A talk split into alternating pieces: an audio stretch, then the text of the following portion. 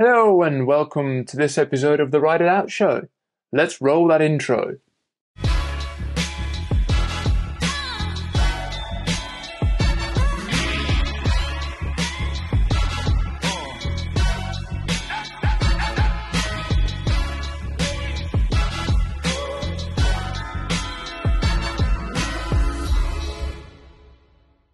Today we're talking to Steve Bate, a gold medal winning Paralympian who got into professional cycling following the diagnosis of an incurable eye disease.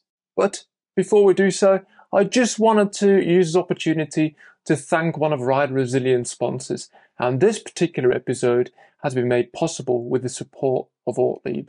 Now, if you've ever come across a fully laden round the world cyclist, chances are they would have probably been using Ortlieb luggage often touted on the forums as one of the most durable pannier bags on the market. Ortlieb luggage is fully waterproof thanks to its welded construction, still all made in Germany 30 years after the company was started, and backed by a 5-year warranty with spare parts available for up to 10 years after a product becomes discontinued. It's therefore no surprise that the only grumble bike shops had when I was a sales rep about the brand was that the things would never wear out. So once I'd sold a pair of panniers to a, uh, a customer, they'd never see them again to buy a replacement pair because the things just didn't wear out at all.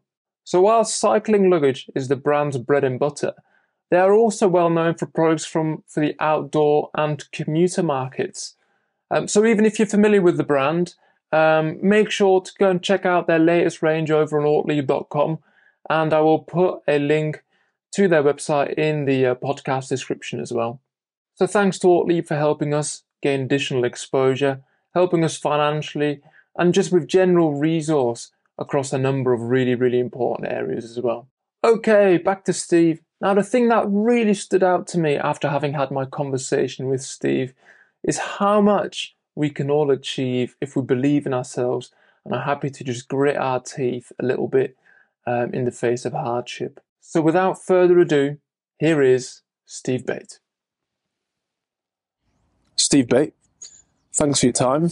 No worries. We've come to basically a second home here, haven't we? Um, you spent a lot of time over here. It's the first time I've come here, which is a, a huge shame on me as an avid cyclist. But we're at the uh, the Velo Park in Manchester. Mm. Um, Steve is a pretty pretty established athlete in the world of kind of like para sports, if you like. But I'll let you introduce yourself in terms of you know your cycling background, and then I'll be keen to dive in in a little bit. At this stage, we were politely interrupted by a lady desperate for a cigarette, absolutely not bothered about the fact that we might be recording a podcast. That, that was random. Yeah, yeah, here we go. Yeah. Just before that's what mm. happens when you sat outside. Mm. Uh, yeah, so going back to where we were, so yeah, I'll let Steve, I'll let you introduce yourself, um, how you've come into the world of cycling, um, and then I'll be keen to dive a little bit deeper into you sort of like your past as well, because actually, cycling kind of came off the back of a different walk of life to an extent, didn't it? So, yeah, absolutely. Yeah, yeah, yeah, yeah. So I guess uh, I'm probably I'm not known at all, but I'm probably best known for cycling on the back of a tandem. Um, so I race for the Great British Cycling Team and Paralympics GB. Uh, I've been very fortunate enough to go to two uh, Paralympic Games nice. in Rio in 2016 and Tokyo in 2021. And uh, yeah, I've kind of I've done all right, I suppose. If I look back at my career, I've been been pretty lucky to ride with someone who's been really good on the front and uh, drag me around. You're being very humble here, aren't you? Really. Yeah. well, I don't want people to go, oh God, I was all, you know, like, uh, you know, yeah. So I, I, guess I got, I've got four Paralympic medals, two of them are gold. Um, of, of won, uh, four world titles yeah. across the track and the road. Um, once held a world record, which was pretty special. Amazing. And, uh, yeah, a Commonwealth bronze earlier this year. Um, and probably a handful of national titles. Brilliant. So uh, yeah, I've uh, it's been an illustrious career. And I've got to I've got to hold my hand up here and, and, and, and admit to you that actually, you know, the Paralympics and just parasport in general just doesn't get the visibility that it deserves. Because what you're doing, the amount of training you're putting in, you know, you're effectively you're on par with the guys that are what they call able-bodied. You know, we were sort of talking about that earlier. Um, and as a result, you know, before like we started working together through my day job effectively and sort of met you through there. But before that, I, I wouldn't have had a clue. If somebody said like Steve Bate, MBE, what's he done? I would have been like, not a clue. And that's awful. That's absolutely awful. Um, so just for, for our listeners, your disability, what's, what's made you go into or forced you to go into the sort of like the, the para side of things? Yeah, so I uh, I got diagnosed back in 2011 with a visual impairment, uh, a disease called retinitis pigmentosa. So it's RP for short, which is much easier, and that's basically tunnel vision. So um, I don't have any peripheral vision, and it's degenerative. So basically, my eyesight is closing in from the outside, like my peripheral field, uh, into my macular vision. So uh, it, it's getting my visual field is getting less and less each day. So there's no cure for this. They're still working on that. So at some point, uh, I guess I'll uh, I guess I'll go blind. Um, and that is really what uh, what forced me out of my dream of becoming an alpine guide and to look at other things that I could I could do and and a, and a friend of mine mentioned racing on the back of a tandem could be one of those things. So I want to dig into this a little bit more because I find that that that story really interesting. It's actually to an extent a similar journey to me. I've come from that sort of like the mountaineering background and kind of fallen into into cycling. But like, were you a cyclist before that at all? Was it just something that you sort of occasionally did, or was it very much like no, no, you were you were purely focused on sort of like the mountaineering side of things and climbing, and just naturally quite quite quite fit uh, and able bodied, or how how did that sort of work for you? I mean, that transition from from mountaineering to cycling. Yeah, it was a uh, it was a pretty fast and abrupt. But I, you know, I've got to say, I've I've I've ridden a bike most of my life um, for fun. Um, and I guess when I started working in the outdoors, which is what I did before I became a cyclist, professional cyclist at least, um, you know, I was a mountain bike kind of guide and coach and things like that. Sure. Um, but yeah, it was just always about racing around trails, having a laugh, chasing your mates down single track. You know, that was the best thing in the world about Yeah. mountain biking, you know, like chasing your friends through the woods. And, and I guess, uh, with, as I started to, as my eyesight started to decline, that was something that was, um, less and less kind of, um, you know, realistic for me, for me to do. And, you know, I, fought that for as long as I could, but, you know, chasing wheels and riding off and hitting trees and woods kind of started, started to pay a pretty heavy price.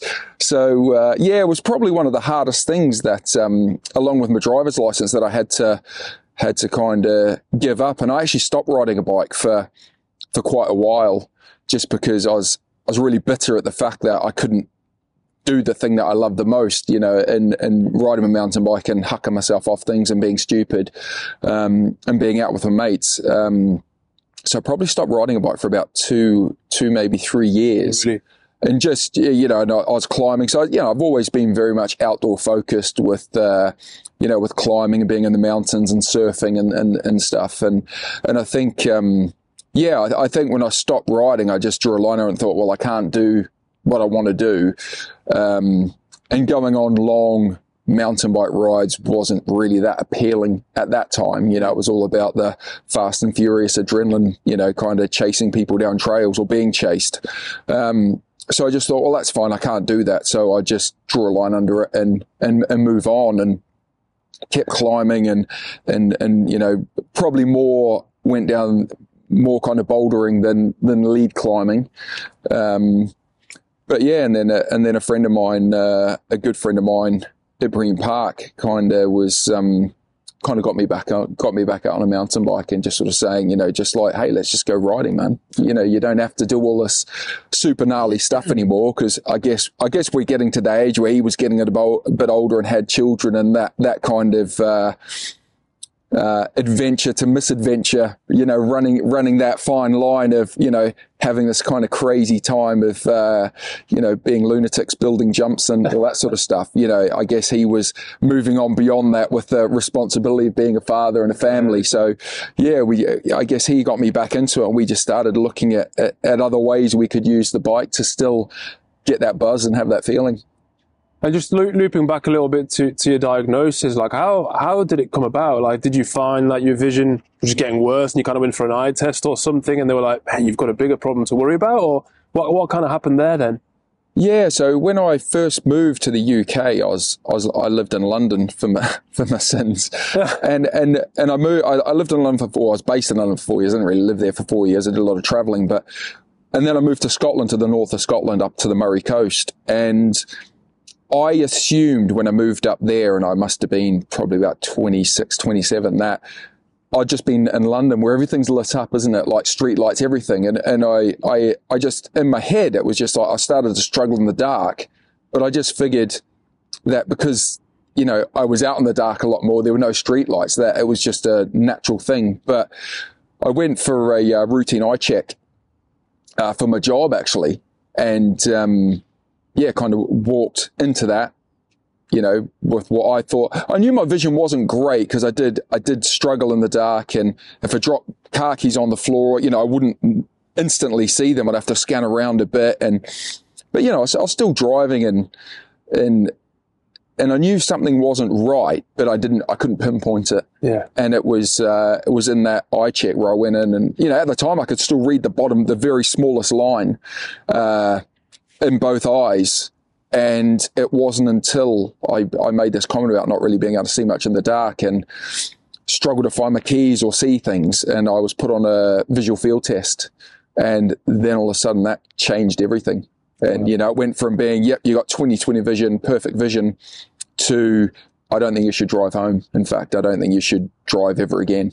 Wow. So, um, so was that at the point where you basically stopped being able to drive just right there and then, or? Yeah, well, it should have been. I kind of drove home anyway. Yeah, yeah. Being, being a being a stubborn male, uh, and someone who I guess who back at, back in those days was fiercely independent, um, I thought, no, you know, rubbish. This can't be happening to me. Yeah. It's I, I, I can still drive. I drove here for Christ's sake, and Yeah. so I did drive home. But um, I guess as the as the test started rolling in after that, and it was pretty clear that I had something drastically wrong.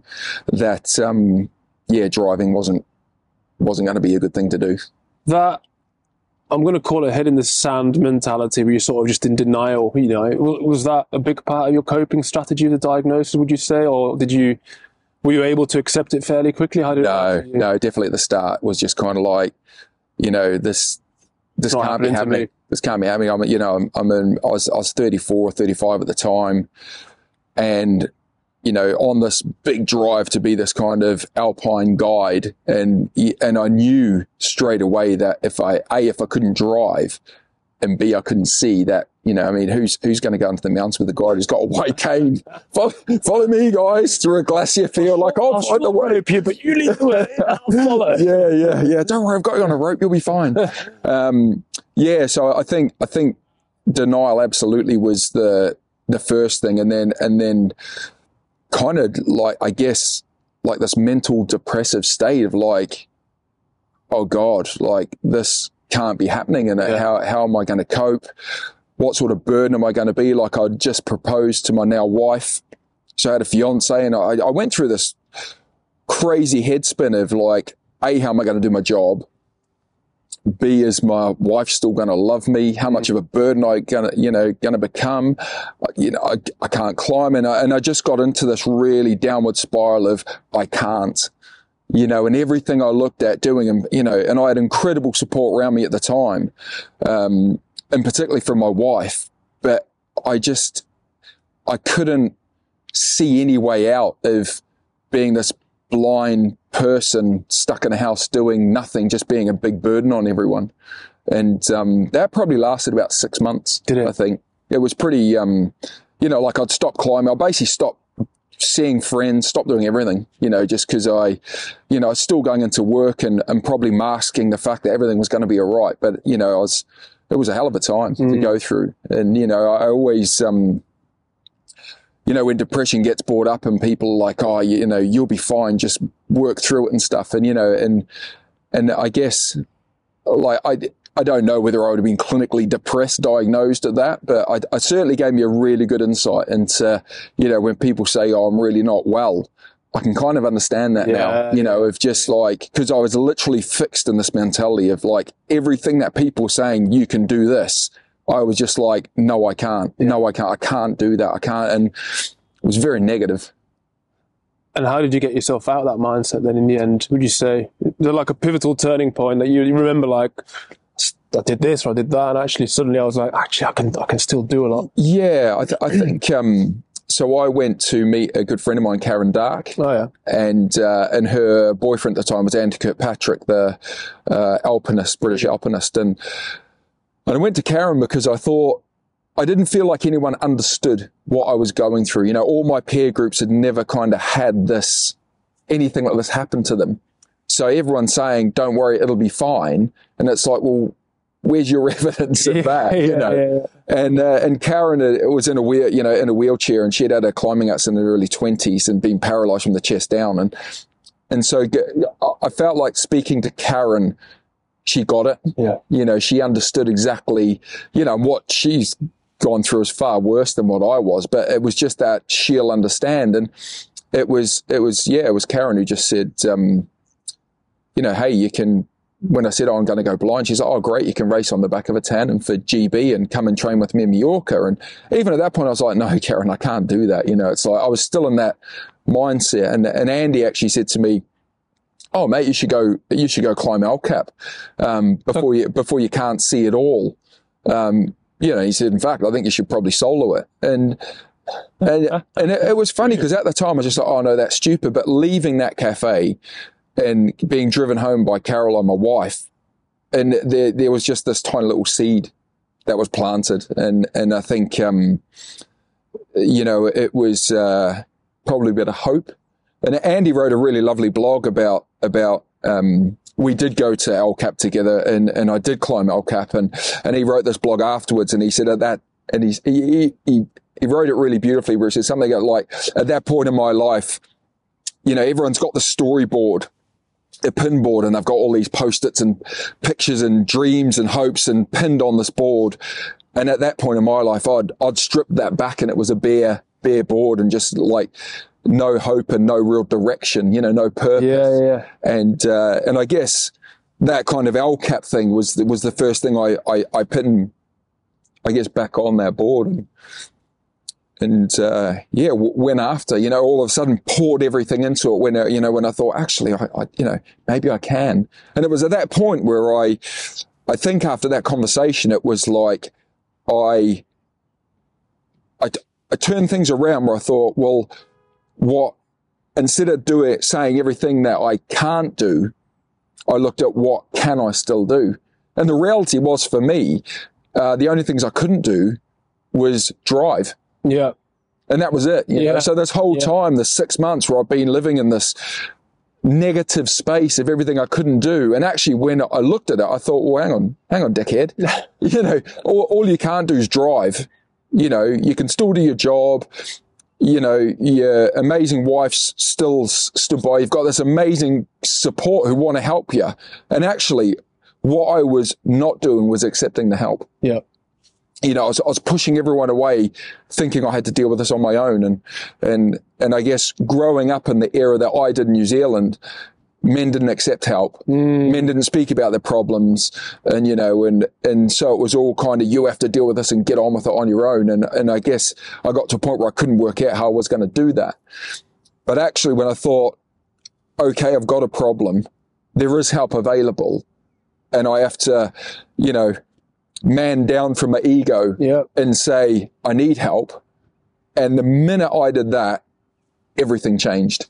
That's really interesting. I can I can definitely resonate with uh, with that concept that it's easy to kind of push help away, and like a lot of people are, are, are really keen to help out and to do things, and initially you're just like, no, you don't get it. Like I'm I'm I'm having to deal with this myself, sort of thing.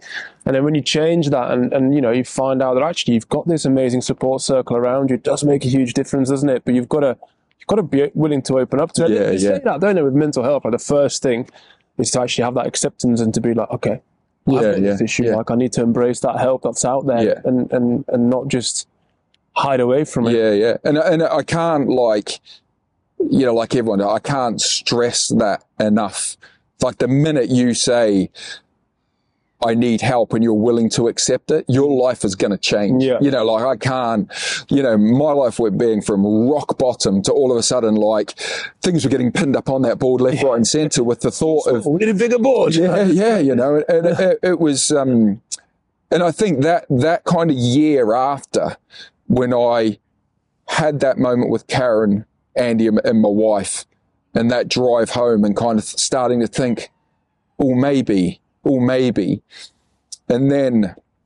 I often describe it as like when I when I talk to people about uh, like confidence and things like this, and when you start something new, you're rubbish at it because, of course, you are because you're brand new to it. You know, you, you need to learn the skill set, and so this this little bit of hope starts spinning, this little bit of confidence starts spinning, and you know you achieve these little small goals, and the spiral starts to grow, and it spins a bit a, a little bit higher and a little bit wider each time, and you know a- as you sort of get you know achieve the next step and you know do something you thought you couldn't do when you achieve that. This all of a sudden the spiral starts spinning so fast and so big. And now it kind of feels like it's it's it's you know I've got this thing spinning out of control with all these ideas and all these things that I really want to achieve. And um and there's there's very rarely a doubt now you know because there's like with what I've done it's like so much self confidence Yeah. that I think I can make this happen. Yeah. And and I, and I think the, the the biggest thing as well, being I guess being an athlete is has taught me is like that that fear of failure goes away because you realise that is such a big driving force behind achieving or just trying Yeah. you know, and, and, and the minute you can forget about what everyone else thinks of you and what other people say if you don't achieve what you set out to, um, that's a really full, really powerful place to be Yeah.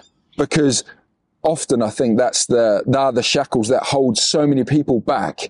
It's just, you know, like this, what if I don't do what I say I'm going to do and people are going to laugh at me? Well, let them laugh. Yeah. You know, let them laugh. Let, let, let them they're having a go. yeah, yeah. Let, let's see if they step into your shoes and have a crack at it. Because I bet you 95% of people will be like, no, because that fear of failure is too great on them. It's much easier to point and laugh at someone else failing than to, you know, tighten up your belt and have a go yourself. Yeah. So, um, yeah, I think, I think like as, a, as an athlete, like as a, certainly as a bike rider, you're going to always lose far more races than you win. And I'm, I'm case in point to that for sure.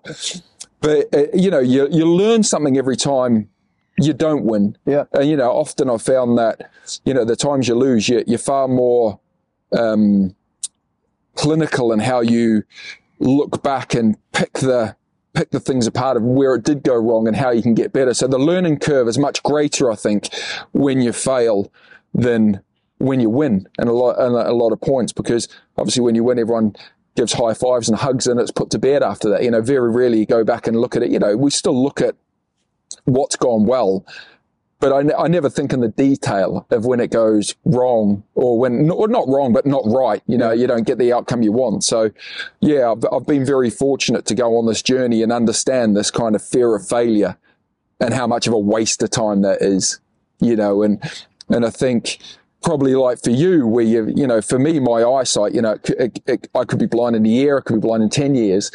So to maximize that, um, and get done what I want to get done, I have to, I have to put to bed this whole kind of what will people think of me? What will they say? Because, you know, at the end of the day, time for that. it's relevant. You Yeah. know, it's, Yeah, it's yeah. absolutely relevant. And, and, you know, some, some people watching or listening to this will, will be like, um, you know, yeah, I get that. Or like, oh God, like I just can't, I can't get past that. And, um, stop caring.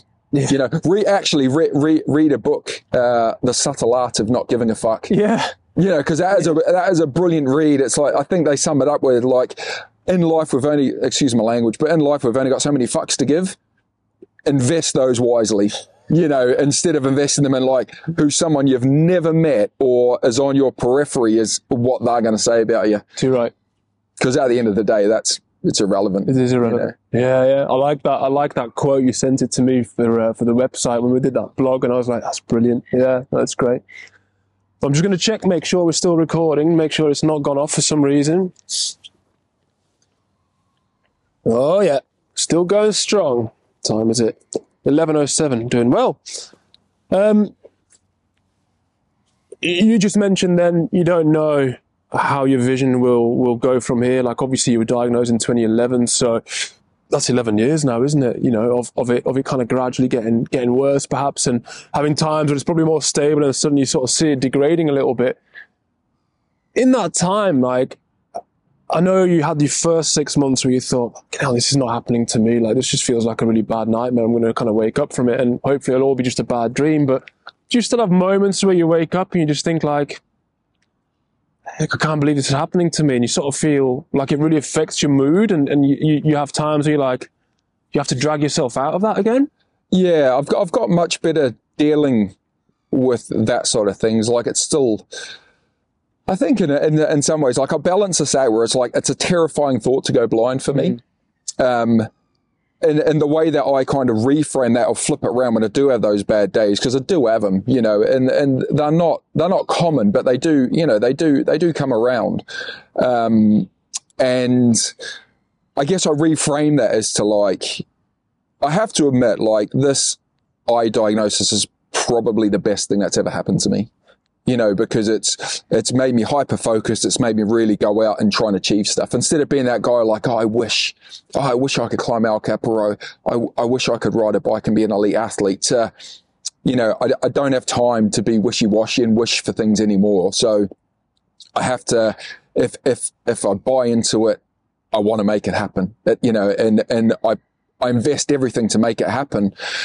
And I guess the, the way that I reframe those bad days is, um, when, and it normally comes when I, you know, knock stuff over, you know, making dinner and turn around and knock a pint of milk all over the floor because I haven't seen it. And just stupid little things like that can trigger this whole, you know, this whole kind of like, oh God, you know, like, I'm going to go blind, you Yeah, know. yeah, yeah. And I think to, to, to, like I say, to reframe that, I kind of think of the adventurous stuff that I'm, that I've done and that I'm doing. I kind of look at it as like, how cool, what, what, what sort of, how amazing will that be doing that blind and having a completely different experience of, you know, of, of doing this adventurous stuff without your sight. And once upon a time that terrified me. And, and, and sometimes it still does, but I think there's this overwhelming sense of excitement when I look at it like that, thinking like, Jesus Christ, how mad can this get? You know, to, uh, I mean, for me, imagine going back and trying to climb El Cap completely blind I was just thinking that, yeah. you know, and, and just like the different aspects and the, the senses and, you know, knowing full well I've been there and being able to see the landscape and take that all in and be absolutely blown away by the, you know, most incredible place I've ever been on earth to being there and it being a blank canvas in my, uh, you know, visually, but all of a sudden being able to, you know, tune in a bit more to the smells and the sounds and all that sort of thing. So, like I, th- I think reframing stuff, and it, it's a, it's it's really hard to do at the start, um, but you know, learning to. I think learning to cut yourself some slack that, yep, you're going to have, you're going to have bad days. They're going to come and they're going to be unexpected when they come. And the smallest things can trigger those. But I think reframing those days and being aware of when they happen and then reframing something kind of positive, um, make, makes a big difference.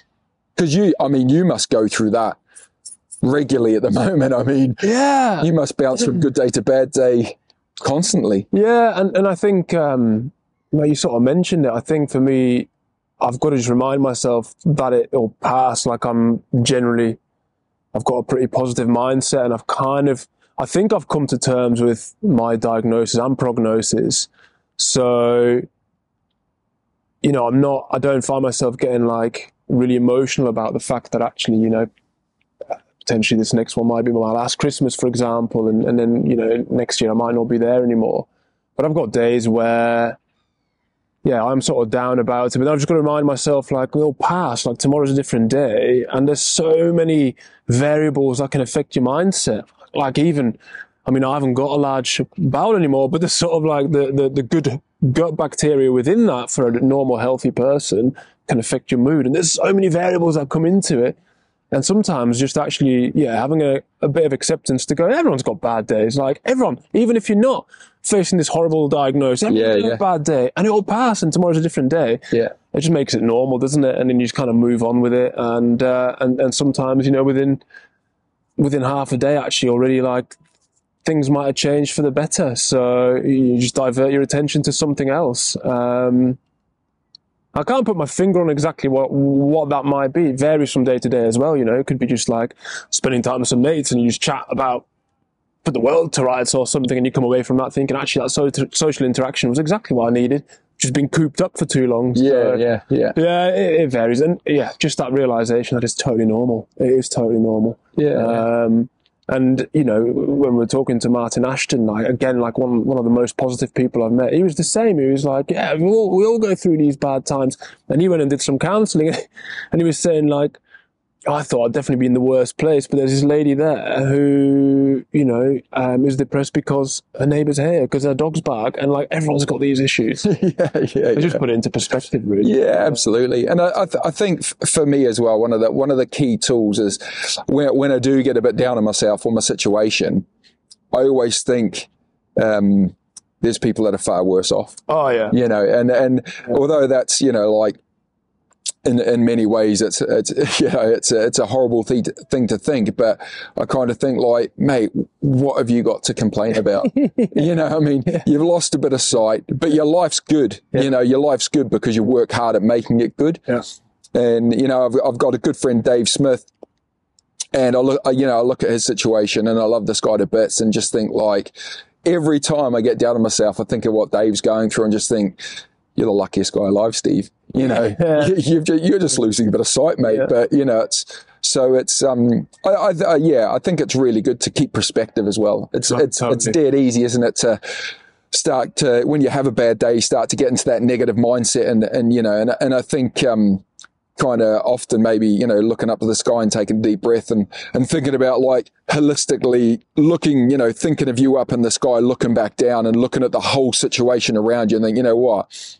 This ain't too bad. Mm. You know, this ain't too bad. It's a bit shit at the moment, but like you say, it'll, it'll pass Yeah. and it, and, it, and it might pass. You know, often for me when I do that, it passes within a few minutes. Mm. You know, sometimes I might have have a couple of bad days. You know, like I think October's always a hard time for me because obviously with the daylight hours changing, Yeah. there's a lot more darkness, and I always think, oh god, my eyes have got loads worse, and you know, oh god, this is going to be horrendous. But you know, the reality is, I love winter. You know, I love the cold weather and stuff, and uh, you know, the shortened shortened daylight hours and, and things like that. But it's just, uh, yeah, just stuff you got to work through, really.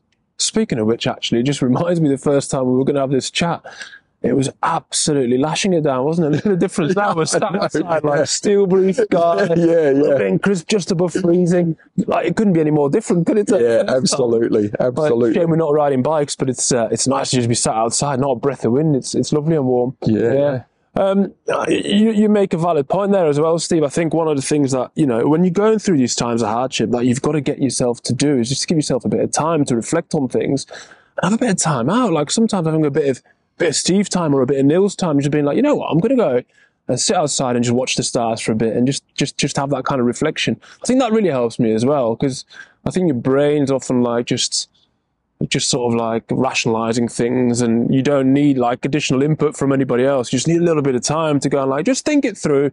Um, and you find that like your brain is able to, with time, process things and you come out of it feeling a lot better sometimes, I think. So it just varies. Yeah, absolutely. Like I'm pretty fortunate. Like my job is riding my bike. Yeah. Um, and I spend a lot of hours riding my bike on long rides, training rides and stuff. And it's incredible. I can be in a really negative place, like not wanting to go out, could be lashing with rain and stuff like that. And, you know, you just think, oh God, I've got five hours to do in this. This is going to be horrendous. And very rarely I come back from those five hours and feel it in the same way.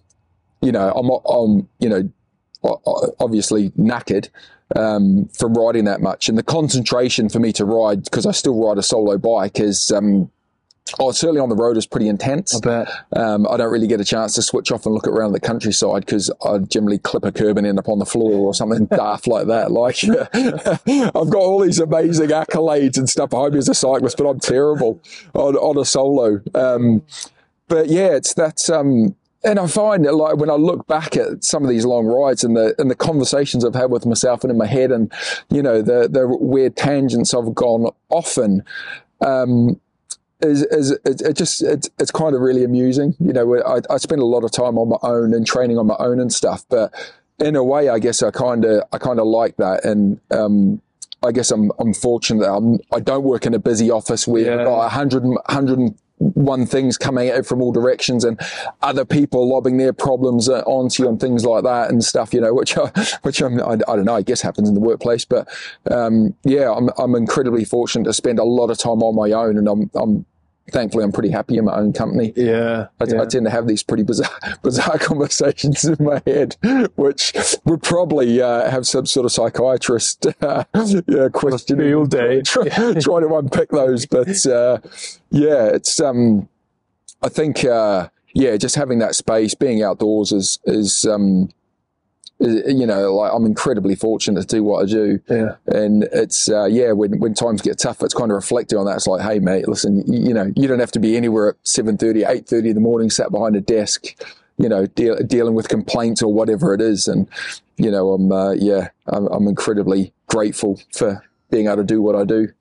You, um, I know the answer to this really, but um, you know, for the sort of viewers and listeners, uh, you obviously spend a lot of time training for your day job, if you, if that makes sense. Spend a lot of time on the bike, spend a lot of time in the gym.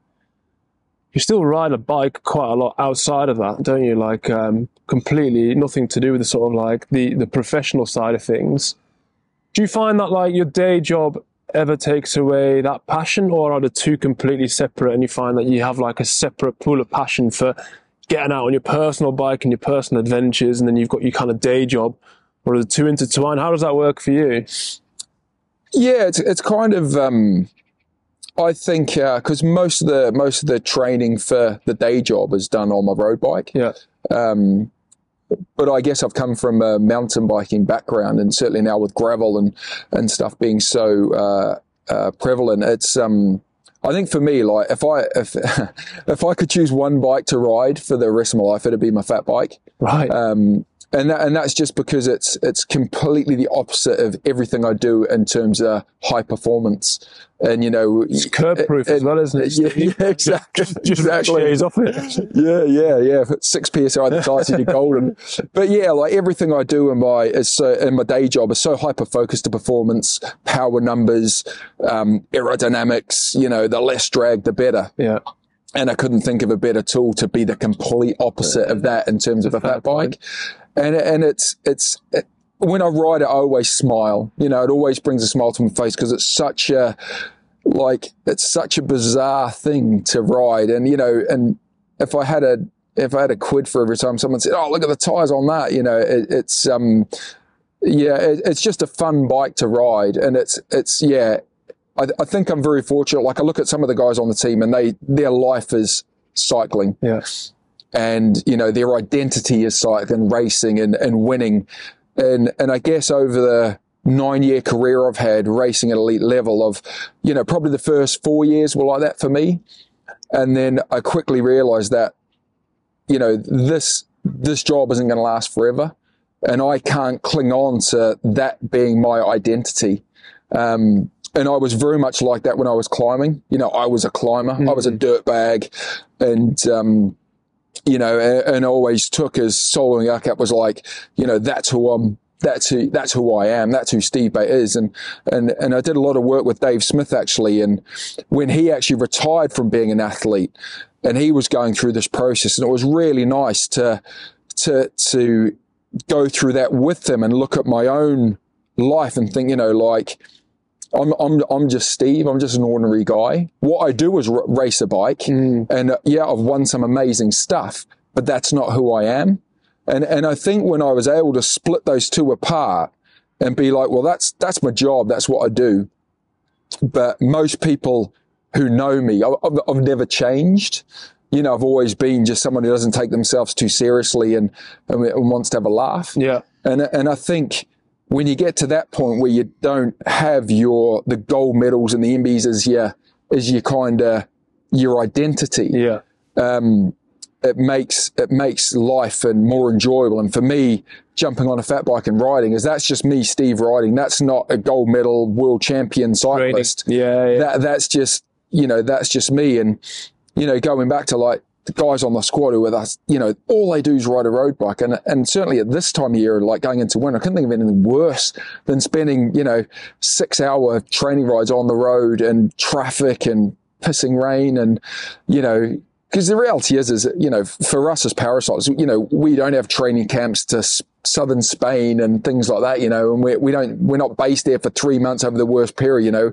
I'm riding around West Yorkshire, you know, and that weather and, and stuff. And, and, and for me, I think the, yeah, the fat bike, the gravel bike, and to a certain extent the road bike, I can I can switch off from that training thing and have a life outside of that. Yeah. Which is still, you know, really passionate about riding my bike. Yeah. Um, so I've been I've been pretty lucky in that respect to be able to like keep that divide. You know, when I know I got to get on the turbo, it's going to be horrible, and that and that's the other things that I have to do to be the best at my job and, and try and be the best in the world. But equally, I can jump on my fat bike, go right to the pub and drink a few beers with mates and, and, and not feel bad about that. Yeah. Guilty, you know, because that's, that's who I am as a, as a person. Yeah. No, that's great. And, you know, speaking of your fat bike, um, I don't know if you want to talk about this already, but obviously it's, uh, it's about to cover some miles, isn't it? We've got, you got some adventures planned. So I don't know if you want to go into that at all in a little Yeah, bit. Yeah, yeah, yeah. So I'm uh, on.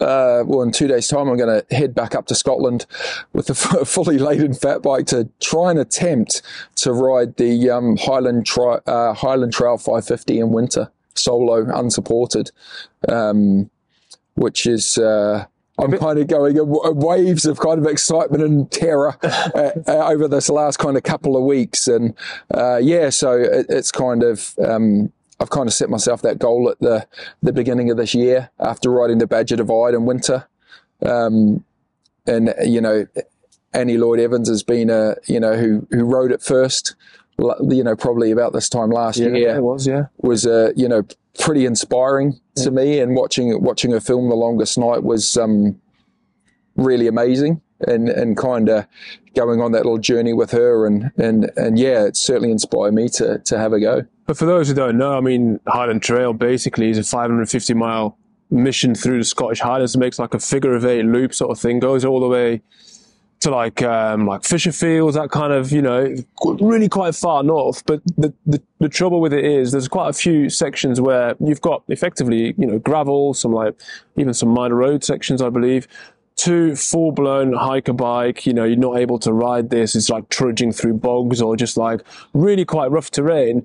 And the biggest issue for a lot of people is bike choice, isn't it? Because it's like, well, what do you take? I mean, fat bike makes a lot of sense in winter because you've got the bogs, you might get snow. I mean, it's fairly settled at the moment, but um, I think the biggest trouble that you'll have is the navigation side of things because you've never ridden it. It's the first time you'll ride it. Yeah, yeah, it's the first time. Yeah, so so Annie raced it last year, um, in the uh, when Alan Goldsmith sets off the the kind of uh, the race every year, and and and she raced in. I think I think she came like fourth or, fifth Yeah, or something overall and first woman, which was phenomenal. Um, and uh, and Huw, her, her, her partner. Um, you know, he he's he's raced it as well, and obviously obviously won it in three and a half days or something crazy. So they they've got a really great understanding of of the route, Totally. um, know it really well. Uh, both of them live up there, so that you know they they've they've ridden it extensively, and and a part of this for me, I think, was I've probably only ridden about five ten percent if I'm lucky of the route, um, and and not the most challenging parts of it either. So it's um, I think this could be one of the hardest things I've ever done. Um, if if I can even complete it, I don't know. Yeah. Um, But it's not necessarily what it's about, I suppose, for you. Is it's like it's like giving it a go and seeing how you do. Like, um, yeah, completing a great, setting a new record would be even better. But you know, it's it's also finding out what your I suppose what your resilience limits are, aren't they? Like, what can you take? Because it's winter. Um, it's going to be dark. Like, that's really quite difficult for navigating, for just seeing. Yeah. And, and it's it's a route that you don't know that well. So, yeah, kudos to you for just giving it a go. Yeah, one, thing I learned after after climbing El Cap was that um, I find out the most about myself in those challenging situations. That's that's where I kind of find out who who I am as a person, and learn the most about, I guess, myself and how I cope in situations like that. And I've got to the point now where, you know, talk about this crazy spiral earlier. I've got to the point now where, you know, where you have that, you're, you're doing something stupid or daft or whatever, and you've got this little voice in your head that's saying, oh, you've really cooked it this time. You know, you've gone way past what, you know, this is stupid. You know, you can just stop. All the suffering and stuff will be over. Just quit. Just stop now. And I think now, like, that's the point I always strive to get to because I know at that point, that's when the kind of really precious learnings I'm going to get from whatever I'm doing are, are going to happen. Yeah. So in a weird way, like I'm going to start writing this thing on Saturday morning and I'm going to be counting the hours down until this voice goes, Oh my God, Steve, you're, you're an idiot. Like, what the hell were you thinking? This is way beyond you. You can't do this. And all that negative emotion and thought comes into your mind and I've got to the point now where like it's sort of like a like a switch where I turn all that off and go, great, this is where it begins. This is what you wanted. This is the point you wanted to get to. You know what happens now, Yeah. and I, and I think that for me, that's the point where the adventure starts. You know, and that could be two hours in, could be two days in, you know, hopefully not two weeks in. Hopefully it takes me less than two weeks. That's it. But uh, but yeah, I think that and and you know that getting to that point always excites me now. It's not uh, it's not something that is terrifies me. It's something I'm, I'm wanting to come. I'm wanting to to get to that point to be like, okay, good. Now now the learning starts, and this is where you find out who you really are and what you're made of. Yeah, no, that's that's uh, yeah. I, I I totally resonate with that. Where um, where you sort of find that. Yeah, I, I sort of see it as like the, the kind of extent of my resilience. And I think the only way you kind of train that is by finding that little voice. Like, oh, you've bitten off more than you can chew here. And you're like, oh, I'll prove you wrong then. Like you turn that into positive energy. Yeah, you yeah. can really kind of push through stuff which you, you, you didn't think was sort of possible. Yeah. Yeah. I, I, I think like for you, uh, I mean, you know, with rider resilience, is like you, you can. There's so much stuff on resilience now, and and it's a word that can be thrown around and used. It's like, oh, you're so resilient, you're so this, you're so that. But in my experience, and I'd like to hear your experience of this. Um, it's that's something that is uh, it's almost like navigation. You can read everything you can about navigating with a compass and a map in a book, but until your feet on the floor out doing it, um, you'll never you'll never be able to navigate. And and, and I think as well, um, like um, I've got that same kind of mindset with resilience. Is like you can read all you like about how to be mentally strong and how to push through these barriers, but until you hit that barrier with with your feet firmly on the floor in a situation, you'll I don't think you'll ever understand it. I think, yeah, you're totally right. I think, I think everyone has a natural amount of resilience built into them, and they just need to find a way to kind of develop that, if that makes sense, and kind of like work on that. Um, I, I suppose I surprised myself, like post diagnosis, like um, I had a similar similar kind of time period. It was like, oh, I'm not riding bikes. lasted about three months for me. Um, and then I was inspired by some other people and sort of started building on them gradually. Um, and I think, you know, looking at that, I think there is just a natural amount of variation between people. Like some people, it'll take a bit longer to kind of like train that resilience muscle and keep going with it. And for some people, that you know, once they've uncovered it, it's like, well, I know what to do with it now, and you can kind of run with it. Um, but yeah, I th- yeah, does getting to that point, like when you hit those barriers, does that, like, like I say, for me, that kind of excites me. Is is is that the same for you? Do you, do you like do you like hitting that wall and going, okay, we're here again? You Yeah. know, this is but I think our background helps with that. Like, you know, I've um, I came from like like long distance treks, for example. I did like loads of like, um, I mean, like did like Pyrenean Traverse, for example, and things like that. And you hit these lows where you just think, oh, f- I can't get up this next col, mate. Like I'm absolutely cooked, and secretly quite enjoy pushing myself to that next level. So being like, right, I'm going to pace myself. I'll do 100 steps and I can allow myself like a little break. I'll do another 100 steps and I'll work my way up there. And I think that all helps to kind of build that. And it's the same thing where it's like, yeah, a little voice is telling you like, you're not going to be able to do this. Like, get into the next refuge. You're going to be camping at the top there. And you're like, no, I'm going to prove you wrong.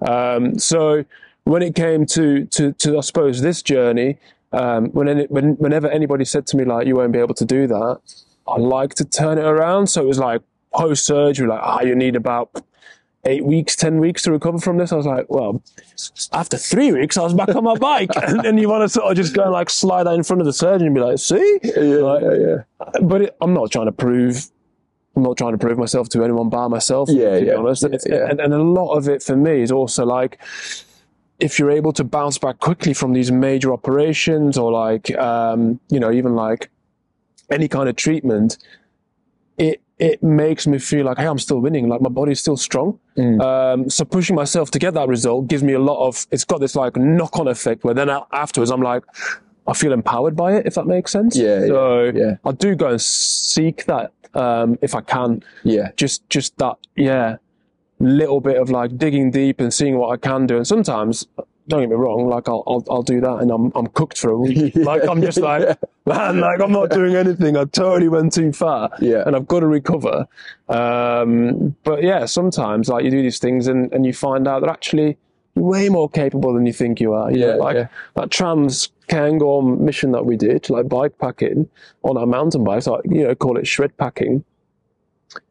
I was genuinely a bit like you with Highland Trail now. Like I was, I was a bit worried. Like I was really excited, really worried, really excited. Like, I'm gonna have to take like all my medication, all like my medical supplies for like all the stoma care, and like what if like you know the thing peels off or gets like the skin gets really sore. I won't have stuff with me, and then you go and do it. And you complete it and you think, right, cool, what's next then? Because I mean, that was two days and that went all right. And like, you know, where, where else can we go? Like, can we go further afield? Can we go and do the Alps? Like, Yeah, and you yeah, start thinking and planning. Yeah.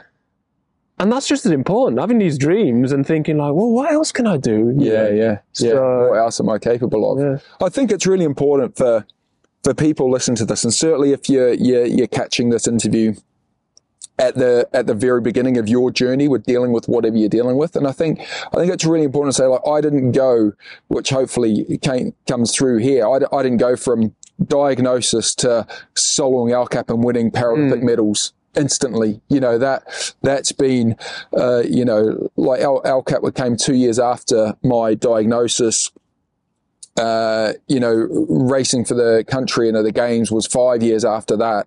And, and I think it, it's really important to understand for you guys, like you can have all these big dreams and aspirations, but it's taken it one step at a time. Build that little spiral of yours, you know, start small and, and, and gain the confidence and expect to fail, you know, expect to go through that thing. Like you said, where you go and do something and you, you completely cook yourself and you have to give yourself the time and, and don't see that as a, as a step backwards, just see it as a step sideways and like, okay, uh, take it as a learning curve. Like I've, I've gone and done this. If I'm honest with myself, I probably went a bit too far or a bit too hard. Yeah. I just need to give myself a little bit of time and then I, I can start from the same point. You're not starting from a step below again. And you know, it's, um, I think that's always really important because as humans, we always want more. We always want to go bigger and better and, and, and feel like we're always moving forward and gaining momentum. And, and sometimes going sideways is just as important, I think, as, as going forwards. And, and, you know, just cutting yourself the slack and going, you know what, today wasn't a good day. And that's okay. You know, maybe I should have done things different. Maybe the situation wasn't quite as it should be. Um, but that's okay. You know, I'll, I'll, I'll go again tomorrow or I'll, like, like in your case, I'll, I'll give myself a week because I need to feel that recovery.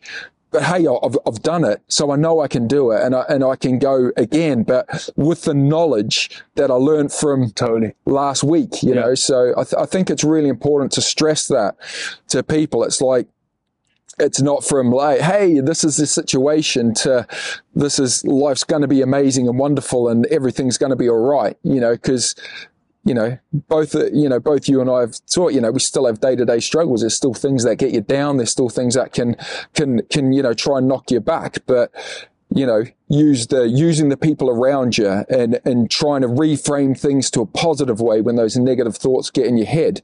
Um, you know, as a, as a really valuable tool to just keep making those little steps forwards. I think that's a yeah, really, really strong message to sort of round this interview up with. Because I was actually going to ask you, like, what would pre-diagnosis, pre-diagnosis Steve tell a Steve from the future? And it's probably that, isn't it? Like, scale your adventures appropriately, build that spiral, and Yeah, to be honest, I don't think I would have. I, th- I think pre pre uh, diagnosis, I, I I think I would have been the kind of person that was really arrogant and just be sort of saying, "We'll just deal with it, dickhead. Like, get on with it.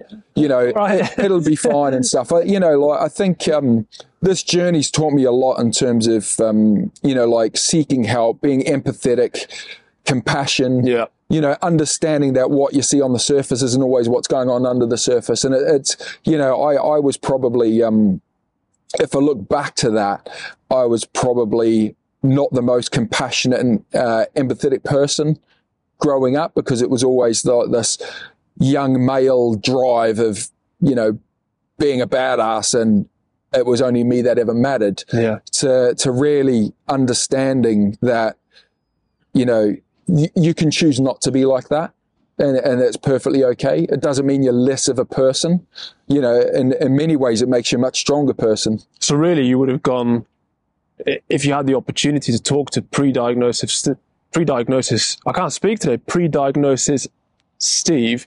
You'd probably just gone and slapped him around the face and be like, "Stop, being, stop being a dick." yeah I, re- I reckon so yeah just like get on with it mate I don't, I don't want to hear about your problems I couldn't give a shit my life's great you know.